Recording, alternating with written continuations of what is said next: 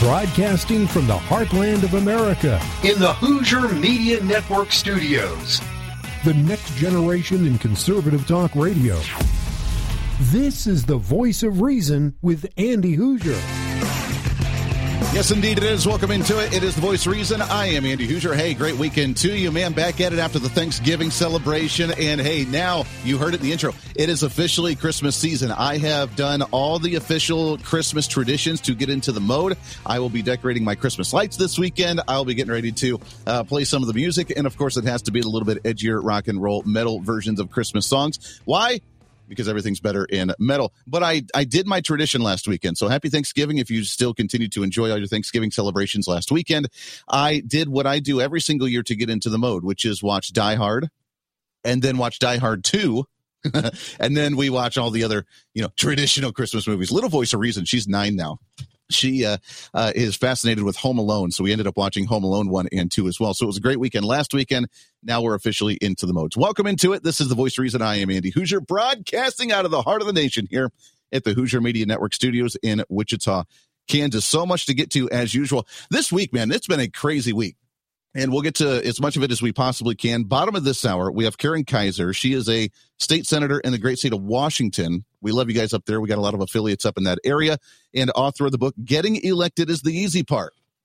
As we talk about not only the process to get elected as a state elected official, but what it takes once you're there and upcoming legislative sessions. As you know, no matter where you may be across the nation, that uh, coming up in January. Your session starts again, and we have a lot of agenda issues, no matter where you may be, that uh, we'll be talking about. So we'll have some fun there.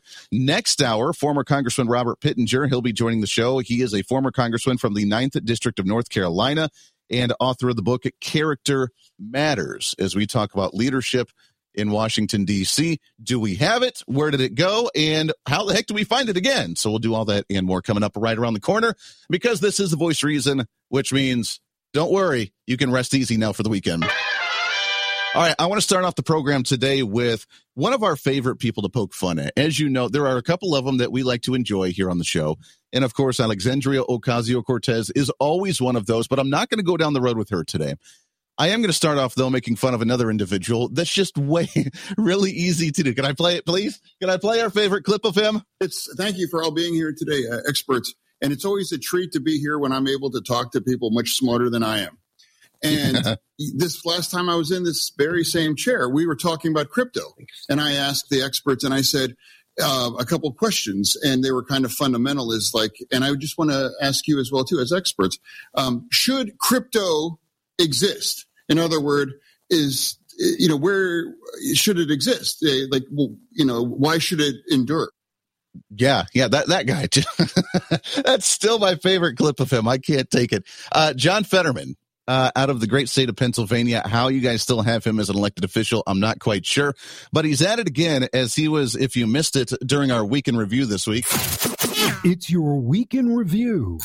As just a day or two ago, John Fetterman making his appearance on The View, doing it in a fashionable stance as usual with his shorts and hoodie, walking out on there to uh, chat with the chatty Cathys on The View, which I guess he fits properly there because no one can understand what the hell's going on on that program. And Fetterman fits right in beautifully. So he was on there, but he made an interesting statement and he said something that I kind of have to agree with, which is really scary for me to say with something and some individual like him. But some, I guess sometimes, you know, a blind squirrel finds a nut once in a while, right? So he was on The View talking about the kicking out of uh, the House member you know, on the Republican side and saying that, well, you know what, it's a little bit better than what George Santos has done. Because George Santos, for those that don't know, and we've had him actually on the program quite a few times, that George Santos is on the way out. They're voting to uh, kick him out of the House because of well, lying on his resume when he ran for office. Now, now I I'd like to reiterate that he's a politician and he lied. So, how much of a crime did he really make? Should he have done it? Probably not, but he made lies about uh, companies that he had worked for and deals that he had made, and his reputation was on the line there. So, they're voting to oust him. And during this conversation on The View, John Fetterman says this. I think the, the more important picture is is that we have a colleague in, in the Senate that actually did much more sinister and, and serious kinds of things. Uh, Senator Menendez, uh, he needs to go. Uh, and if you are going to expel Santos, how can you allow to somebody like Menendez to remain in the Senate? And you know, Santos's kind of lies were almost you know funny, and like you know he you know landed on the, the moon and that kind of stuff. Uh, whereas. Whereas, you know, I, you know, I think you know Menendez. I think is really a senator for Egypt. You know, not New Jersey. Uh, so I, I, I, really think he needs to go. Wow. I mean, that audio from Cake News or uh, from uh, uh, Fox News, by the way. I don't know what they put that music underneath there, but an interesting comment for sure from John Fetterman. Now, you got to give the guy a little bit of credit. Remember, we give credit where credit's due. And John Fetterman is probably one of the most progressive guys in Congress. And not only progressive, but he's just not one of the smoothest talkers, obviously, with his medical issues that he's had. He's not the brightest crayon in the box, per se. And I'm not making fun of him. I'm just just acknowledging what the reality is. I mean, we have some leaders right now that probably shouldn't be in Washington D.C. When he was on the late night talk shows, for whatever reason, his people's fascination with uh, talking to this guy said that uh, we need to have better leaders and smarter people in Washington D.C. I would include him into that comment, but he does make an interesting comment here, where Bob Menendez uh, right now is being charged with bribery offenses kind of a serious deal, especially for being an elected official. And I agree, a little bit higher up on the scale of severity compared to George Santos, who just lied about uh, his reputation and lied about what he's qualified for as an elected. Yeah, I mean, dude, George, you don't have to lie about your uh, your credentials to get an elected office. We have people that are just non politicians running for office now. You don't need to lie. Totally okay. But that's what, what he chose to do uh, for whatever reason. So there it is, George uh, John Fetterman doing, I guess, somewhat of a reasonable thing by calling him out. I got to give him credit in the sense that he is at least exposing some of the corruption going on in Washington, D.C. So, as much as we make fun of you, John, I appreciate that comment and the fact that you did something somewhat reasonable. All right, I want to shift gears a little bit. Have you seen? I'm really excited about this. And if I had the money, I make fun of me all you want. I probably might actually buy this thing and I don't have the money, so I don't have to worry about it right now. And I make fun of it. We, as you know, we're not the biggest fan of electric vehicles. I probably would never buy a full on electric vehicle just because why the heck would I want to do that when, you know, I'm just trying to keep the lights on in my house and we're just going to bump up our electric bill and consolidate everything. That makes no sense to me. But have you seen the new Tesla truck, the Cyber Truck? This thing, man, I was watching a video actually right before we came on the air and it was of Elon Musk doing his unveiling of this thing. And I highly recommend it. Yes, it's on TikTok, so be very wary because it's on TikTok. I I know, I know. The fact that uh, we don't like TikTok, Andy. Well, okay, but it was on TikTok. Elon Musk was doing an unveiling of this new Cybertruck, and he was on a drag strip and he was racing the brand new 2023 Porsche or Porsche. Sorry, the Porsche. He was drag racing the Porsche of 2023. And the Tesla truck won because it gets up to whatever speed in less than four seconds. Whatever. It's ridiculous because it's electric, so you don't have to go through gears. Here's the crazy part about it it has the power because not only did it beat the Porsche in the drag race, it beat it while towing a Porsche behind it on a trailer pulling it down the drag strip and still beating the Porsche that it was racing with a Porsche on the back of it, dragging it down the strip and still beating it. It's an amazing video to watch. It's really incredible uh, and it's pretty neat. But here's the thing whenever there's something new and cool and unique, and this is the beauty of the private sector like it, don't like it, support it, don't support it, buy it, don't buy it. This is the beauty of the free market system. You get to choose to do whatever you want to do with the private market. And while there is a demand for that, which again, it looks a little goofy, kind of futuristic, which is kind of neat to me because I'm an oddball. It's also bulletproof, which why the heck not? I'm a talk radio host. I got a lot of haters. What do you want? And it has the power. Probably doesn't have the longevity because it is a battery, and it's fully uh, uh, fully electric, which does not make me happy. But overall, between what Elon Musk has done, for the most part, I support the company. Not necessarily wanting to support the electric movement, but I support the company in the sense that he's doing great for humanity and just doing something different than what the status quo is. That's the beauty of the free market. Now, with that being said, when there is a free market, the progressives always find a way to get their iron grip control into the market. Now, you got to remember, he used to be the fan favorite, just like Donald Trump when before Donald Trump ran in 2016, that he used to be the fan favorite of the progressives because, wow, this guy is coming in, dominating the market with converting things to electric vehicles and saving the earth. So the Democrats, the progressives, they love, or at least loved, past tense, Elon Musk. They loved what he was doing. He was saving the earth. He was changing the dynamic. He was going to save us by getting all electric. And it was an extremely popular movement. Then he bought Twitter and he came out as a free speech fighter, which you would think would be a good thing, no matter what type of freedom of speech, and everybody lost their minds. And now after what we just saw with near six to eight weeks of a protest from the UAW strike, where they see like $90,000 an average price for the workers now, uh, which all the auto industry that's under the UAW control says that their vehicles are going to be now close to $1,000 more extent, expensive per vehicle because of all the benefits that were just given in this strike.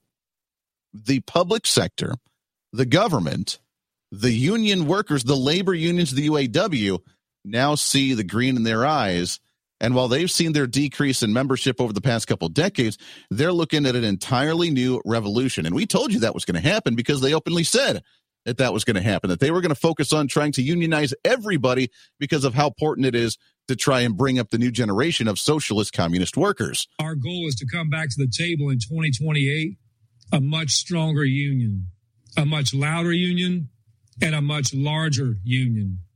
So to auto workers everywhere, Get ready to stand up. We're building a fighting union that can set a new standard. We know we have to secure our jobs in an electric vehicle future. We have to make sure that green jobs will be good jobs. And we have to stop the forces of corporate greed from making the EV transition a race to the bottom. All right. So that was the UAW president just a few weeks ago after the UAW strike was all over. And if you noticed, he mentioned the electric vehicle industry because we laughed and said, well, if you're going to continue to do what you're doing by raising these wages up to an astronomical level that is not affordable for the private sector to actually function, then what you're going to do is you're going to drive this electric vehicle further and faster down the road to where you're going to lose all the jobs that you just fought for in the first place. Uh, and that's a cause for concern. So now, now that Tesla is releasing this, now that this is still Tesla's really still the number one electric company in the entire nation for auto uh, for vehicles, the UAW sees green in their eyes because I don't know if you're aware or not. Tesla is not unionized.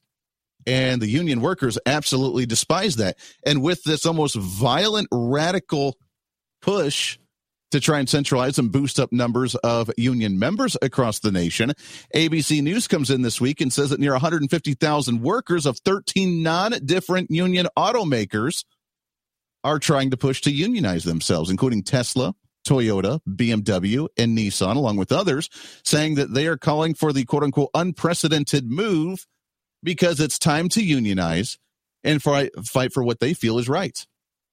Why would they do such a thing? Why? Because, well, they can. Workers aren't going to organize if they feel like their interests are being taken care of. And the best organizers are the bosses sometimes by creating the conditions where people are willing to step out of their comfort zone and put it all on the line to organize. Hold on a second. Wait, what? Wait, they're not going to unionize because sometimes the owner of the company is actually the best union worker, but we still need to unionize them because they're not unionized. I don't know if that makes a whole lot of sense. We'll talk on some of that when we come back here around the corner. What does it take to work as a Tesla employee? And do they need to unionize? Is now we're looking for this new collective bargaining mindset. It's the voice of reason. It's the weekend edition. Lots more to get to. Stay right here. This is the voice of reason with Andy Hooser.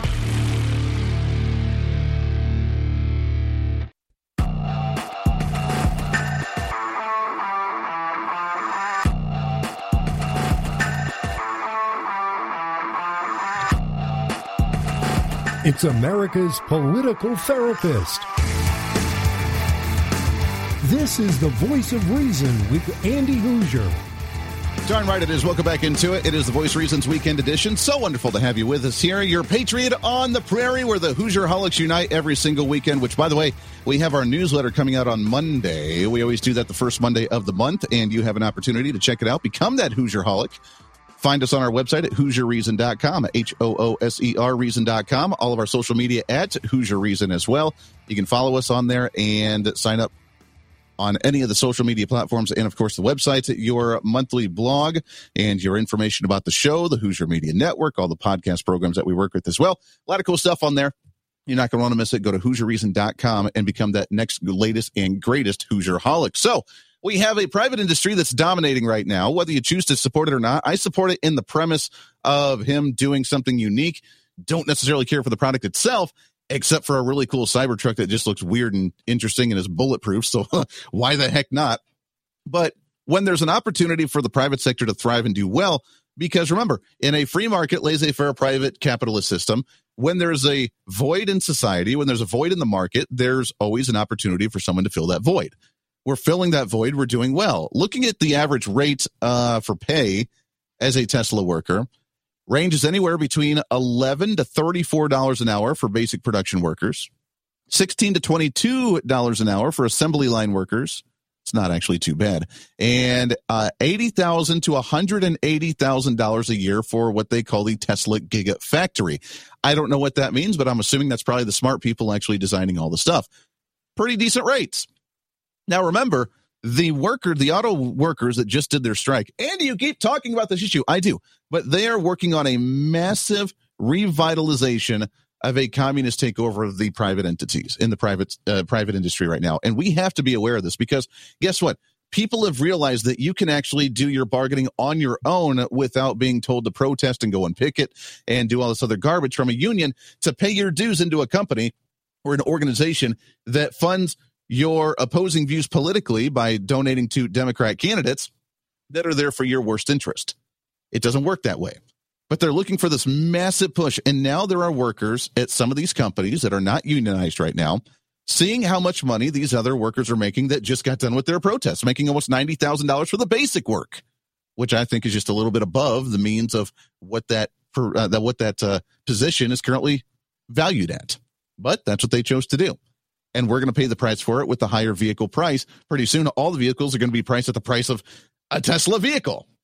And if Tesla unionizes, then what would that do to some of the manufacturing there as well? Is now they're looking at trying to recruit some of these new companies. Workers aren't going to organize if they feel like their interests are being taken care of. And the best. Hold on, wait, hold on, hold on, wait a second. They're not going to unionize if their needs are being taken care of. So therefore, we have to find a way to show them their needs aren't being taken care of, so we can unionize uh, unionize them. Well, I have to ask. This is kind of a basic principle here, but your mind bender of the day and for the weekend. What is the purpose of a union? What What's the purpose of a union? I thought personally, for someone who's not a union member and will never join a union because unions kind of suck, in my personal opinion, unions are there to try and take care and meet the needs of the worker that aren't being met because of the evil, evil, greedy, horrible company that's not properly taking care of their workers. So if the evil, greedy company that is taking care of the workers already without the union, does that mean that they still need to unionize? Because Elon Musk recognizes, as so many did before him, including, oh, I don't know, like Ford all the way back when, when the auto industry started, that if you take care of your worker and you keep them happy by giving them what they need to survive and keep them happy with perks and benefits and and all the other uh, goodies there that they don't need to unionize and that they stay longer and that when they're happier they produce more and that you don't need to keep spending money on training new workers. It's a wild concept but we still got to unionize them and just let them know that their needs still aren't being met even though their needs are still being met without being unionized. Dude I think we've taken this a little bit too far. Lots more to get to here on The Voice of Reason. Stay here. This is The Voice of Reason with Andy Hooser.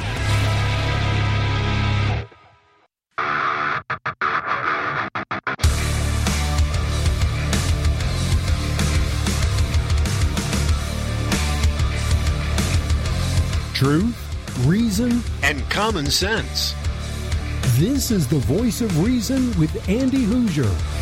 It's what it's about. Welcome into it. Truth, reason, common sense, rationale. It is the minority of society that we got to bring back into the majority again. Us to think cognitively. You know, there was a story here in Kansas, where I'm based out of with our flagship radio uh, at the Hooser Media Network studios. There's a story that ran this week, and I talked about it on my local program earlier this weekend of an eight year old boy that had to, he's Native American. He's part of the Wyandot Nation because there's a lot of Native American tribes around this area.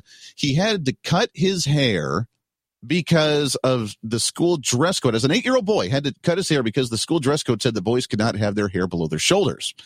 And the ACLU, which I'm usually not a big fan of, but uh, has done great work on this one, is pursuing this because the the mother tried to reach out to the school and say that because of their spiritual and their cultural traditions, that boys don't cut their hair unless there's like a major loss in the family and a grieving process, or uh, if something happens in the child to where they need to cut their hair for whatever spiritual or, or cultural practice. But he they cut the hair; it's already done. The mother cut the hair of the boy because the school had said that unless he did it, he would be kicked out of the school because of the dress code. Now, the superintendent said that they're going to address this at their meeting this month at the local school. But uh, that is a prime example, in my opinion, of where basic common sense has failed us miserably. Because even if there is a dress code for boys' hair length, which is a stupid thing to have in your dress code in the first place, uh, you can tell that by the guy who has a braided mohawk right now. Uh, that uh, because I just say, to hell with your conformity, we're going to do something a little bit different. Uh, but especially even if it's in there. You'd think that you'd make an exception for a kid who's part of a, a an actual card carrying tribal member that has a culture and a religion and a practice and a spirituality that makes them not cut their hair. And it's kind of sad so i don't i'm not going to touch a whole lot of time on it but it's very frustrating. That's a prime example where common sense is no longer existent if that's the direction that we're going here all right i want to shift gears a little bit let's get into our let's go to our hooser media hotlines what do you say Let's go to the Hooser Media Hotline. Let's do it. And I got to give a shout out to our great affiliates up there in the Tacoma, Washington, and Seattle, Washington areas. We love you guys up in that area uh, that broadcast us every single weekend. As we have one, uh, have one of yours on the program today with us here. Really excited to have on here. She is a state senator from the great state of Washington, also author of the latest book, Getting Elected is the Easy Part working and winning in the state legislature. It's Karen Keiser on the line with us here. Karen, how are you, my friend? I am great, Andy. How are you? I am so good. It's so good to chat with you. I appreciate you coming on the show. First off, congratulations on the book. I love talking to legislators at this time of year because come up in January, all over the nation in state legislative sessions, there is so much to do. And every year it seems like there's always a laundry list of things to work on. And sometimes, I mean, I'm coming from Kansas again, but there's a lot of freshmen that go up there and just are trying to get their, you know, feet wet in the system but I, I commend every one of them for stepping up and trying to be a leader in their home state, wherever that may be, and being an elected official. So that's that's something to be proud of, isn't it? Well, I think it's really wonderful that people have uh, the ability to step up, run for election, and win, and then learn how to be a good legislator for representing their constituents. It's a real calling if you can uh, see your way to getting there. If you get there, though, you will find that you aren't going to find a manual on how to do it, how to be a successful legislator. And that's why I wrote the book, because there's a lot of things you need to know, and a lot of things you can learn, and a lot of things you can do to get stuff done. Yeah, we hear a lot, and especially I think this this appeals more to the federal level with uh, with senators and, and congressional members up there about we always hear about how they spend the vast majority of their time constantly fundraising, constantly getting ready for the next election that happens every two years. And sometimes that does deter them away from being able to do the actual job. But myself, I've never run for office. So talk about just real quickly what type of process it takes to actually run for a state seat and the campaign. I'm a campaign manager for a few state legislators and I see a little bit behind the scenes, but uh, it is definitely something that if you're not used to it, it kind of takes you out of your comfort zone for sure. Well, has often been said, all politics is local. And so yeah. if you do your job, you go door to door, talk to people, and let them know what you stand for and what you want to get done, uh, you can win an election in most cases. It takes a lot of work, it takes an incredible amount of time and hours.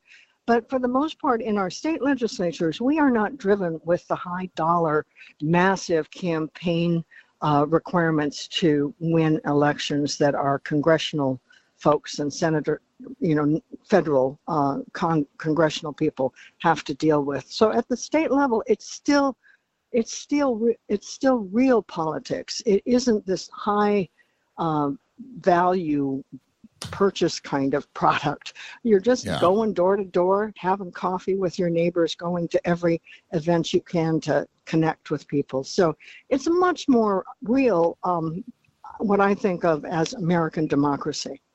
Yeah, amen to that. When you do get up there, let's talk about maybe some of the freshmen that are going into their session for January of 2024 for the first time, uh, and excited to see how this process does. And this is this relates to really any legislator across the country in whatever state you may be in. But what when you first got up there, what were some of the biggest obstacles that you ran into trying to just understand the system? Well, it's a system, that's for darn sure. And there's a lot of unwritten rules. and you need to learn. And I think probably the best thing for a brand new legislator to do is keep their eyes open and their mouths shut for about six months till they figure it out.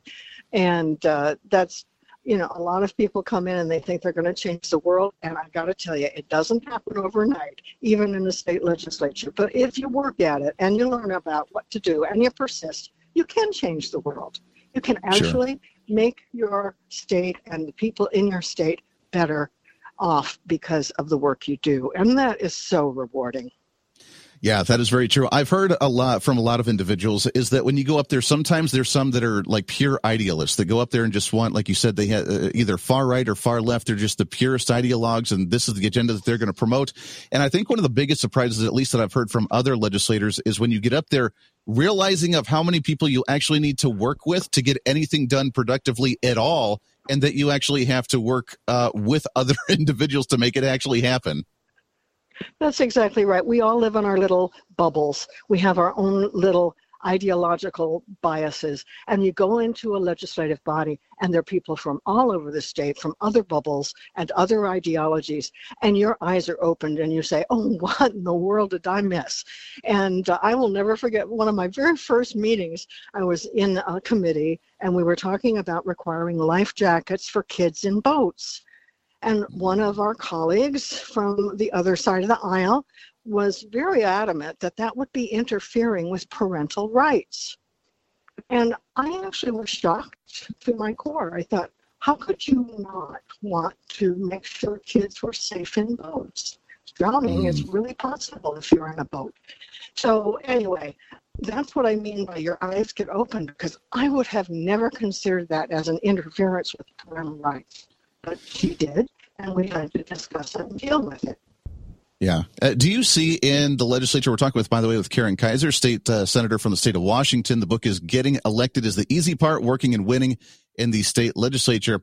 Do you do you see in the legislature uh, that even when you do disagree and you actually have these conversations and debates, maybe with the other side of the aisle, whatever side that may be, that the conversation can actually be healthy and that you can actually, when like you said, you know, the eye opener of oh, you know, the different perspective that you never really considered, and it, do you actually see healthy conversation happen because I got to admit, being on the radio and seeing social media and seeing some of the nasty tweets and you know just uh, the bullying that goes on, that people have forgotten how to dialogue and have a conversation from the other side of the aisle. And I really hope that that's at least happening at the governmental level. It is in your state legislatures, in virtually all state legislatures, even ones that have strong party domination by one side or the other. It still is a fact that we all understand that our legislation will be made better if you listen and learn from people who have a different perspective. They have ideas too. Some of them aren't good, some of them are good. And you need to give and take and get to yes and compromise when you can to get to yes. And it's amazing how things can come forward and get passed and implemented into law. This happened um, in our state with paid family and medical leave. I worked on that bill for 20 years. It has been fully implemented. It was done on a bipartisan way with support from both sides of the aisle, and it's the most popular program in our entire state. Mm. I love it. Uh, talk about for the for a minute. Talk about the state of Washington. I love it up there. One of these days, I'll actually make it up to uh, that area with uh, with some of the great affiliates that we have in that area. But talk about uh, where you guys are at economically. I know that the COVID pandemic really shut you guys down quite a bit. I know you have a lot of new tech booms that are going in that area. So, uh, how is the state of Washington right now? The Washington state economy is good. We have people working, we have a very low unemployment rate, we have good revenue because most of our revenue comes from sales taxes. We do not have an income tax. And so people are buying things and we're getting revenue from sales taxes. And um, uh, property values have gone up, of course, too. So there's some increase in the property tax. But um, for the most part, the as long as people are at work, I think our economy is going to be just fine. And our unemployment rate is about 3.5%. I know when I got out of college, the unemployment rate was closer to 8%. And that's a lot tougher world for everybody. Yeah, that's pretty challenging. Uh, Karen, we got to take a break here in just a minute. Can you stick over one more segment with us? Sure. Uh, Awesome. I love it. When we come back, I want to talk about some of the priorities you guys have in the legislature coming up for 2024 in Washington and how that may tie into other states as well. Uh, I know that there's a lot of different priorities and it, it, it's weird because it seems like some of the priorities, at least we hear in the media right now, are a lot of social issues, which is kind of strange. But the economy is, uh, at least to me, one of the main priorities that we can see building industry, diversifying different economies in different states and letting things prosper. So, uh, we'll see how that goes not only just in the state of Washington, but elsewhere as well. So we'll talk about some of those priorities going on in Washington right now. It's Karen Keiser. Getting elected is the easy part. You can find it at uh, Washington State University with a website there and uh, on social media and online as well. We'll take a break right around the corner to wrap up hour number one of your weekend edition for The Voice Reason. Stay right here. This is The Voice of Reason with Andy Hooser.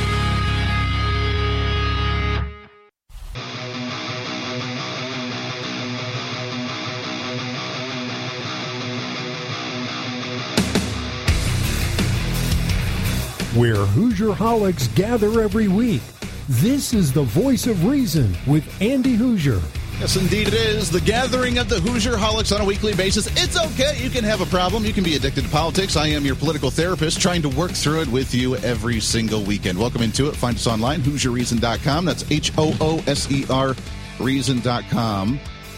There is a fly from hell in this studio today, and this is driving me nuts, man.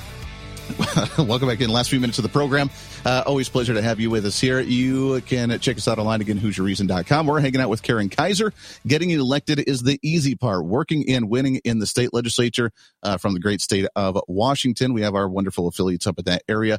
Uh, right now, Karen, let's talk about the legislative session coming up in January. Always a fun time. I love hearing about what the priorities are and what the focuses are going to be in every state right now. So for you guys up in Washington, what what is your priority at least? What do you want to focus on? What type of bills might, might we see coming out of washington this year? Sure. Well i've been focused on a lot of healthcare issues over the years and a lot of labor issues over the years and those things have come together. Uh, so i'll be working on getting a bill uh, to put an out-of-pocket cap on epipens which is a device that people with bad allergies need to have if they get bitten by a, a, bee or run into peanut butter or something. It's required that kids have EpiPens um, at their school. These are expensive. They're like $300 and uh, they don't last forever. You have to replace them after about six months.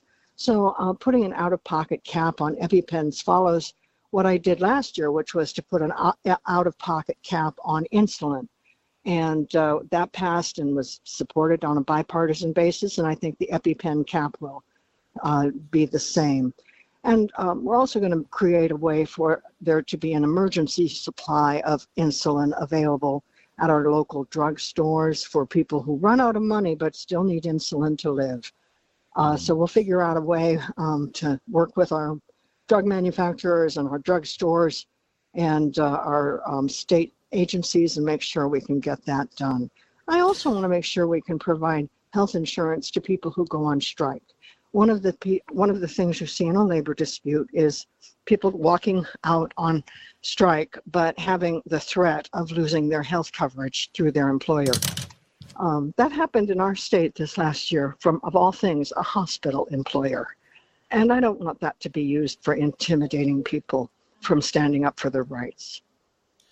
Yeah, uh, I know here in the Mid America region, we've seen a massive shortage in some of the workers in the hospital industry, a lot of nurses. And actually, there's going to be a walkout next week here in the Wichita, Kansas area of uh, nurse workers because of the shortage and all the hours they're putting in. Are you guys seeing the same problem up there? Is there a shortage in a lot of nurses up there? We had that same problem, absolutely, Andy. And you know what? We passed a bill last session to help nurses get what is called proper staffing in the hospitals. They have been burned out. You know, it's just been awful the last few three, three, four years. My daughter's a nurse, so I know firsthand yeah. how bad it is. And um, we passed. It was not easy, but we passed a bill with the hospitals uh, working with us to make sure that nurse staffing committees can make recommendations on how to be more efficient to provide the right number of nurses for patients that they have. And uh, yeah. that's being implemented. I have hope that we can settle this problem down. And also, of course, we need more nurses like my daughter. Yeah, what's the, what's causing it? I know that we didn't even hear about this issue really until about the COVID nineteen pandemic, but all of a sudden, then we're short on nurses, we're short on teachers, we're short on a lot of industries. Like, what what happened here? Do you think? A lot of people quit because they were so frustrated at being burned out, and they just mm. couldn't go to work when they saw that they were trying to, you know, had to care for too many patients and not give them enough care. It's called moral hazard. They felt that they were being put into a position that might cause the death of patients as opposed to what they wanted to do, which was to help them become healthy. And that just was too much stress for too many people and they quit the profession. We saw a huge walkout and resignation of nurses and health professionals during the, the COVID pandemic. And we're rebuilding the workforce. And one of the ways we can do that is to ensure that they will have fair staffing when they go to work. Yeah. It's a wild issue. I'm glad you guys are addressing it. We're addressing it here on the home front here in the Mid America region as well. It's Karen Keiser, state senator for the state of Washington. Getting elected is the easy part, is the book. Karen, we appreciate the time very much, my friend. Keep up that fight up there. We'll talk again soon tell you, it's also available on Amazon, which is also from Washington State. Absolutely. Amazon and Washington State University. I love it. Karen, we appreciate that very much. All right, we'll wrap up hour number one here. We got lots more. We'll break some of this conversation down and more coming up around the corner for hour number two of The Voice of Reason when we talk some more about what the heck's going on around the world and how to get that common sense back on track. Until then, your own voice of reason. It's time for you to speak up, speak out, speak loud, speak proud, speak the truth, and always speak some reason. This is the voice of reason. I'm Andy Hooser. Hour two, right around the corner. Stay here.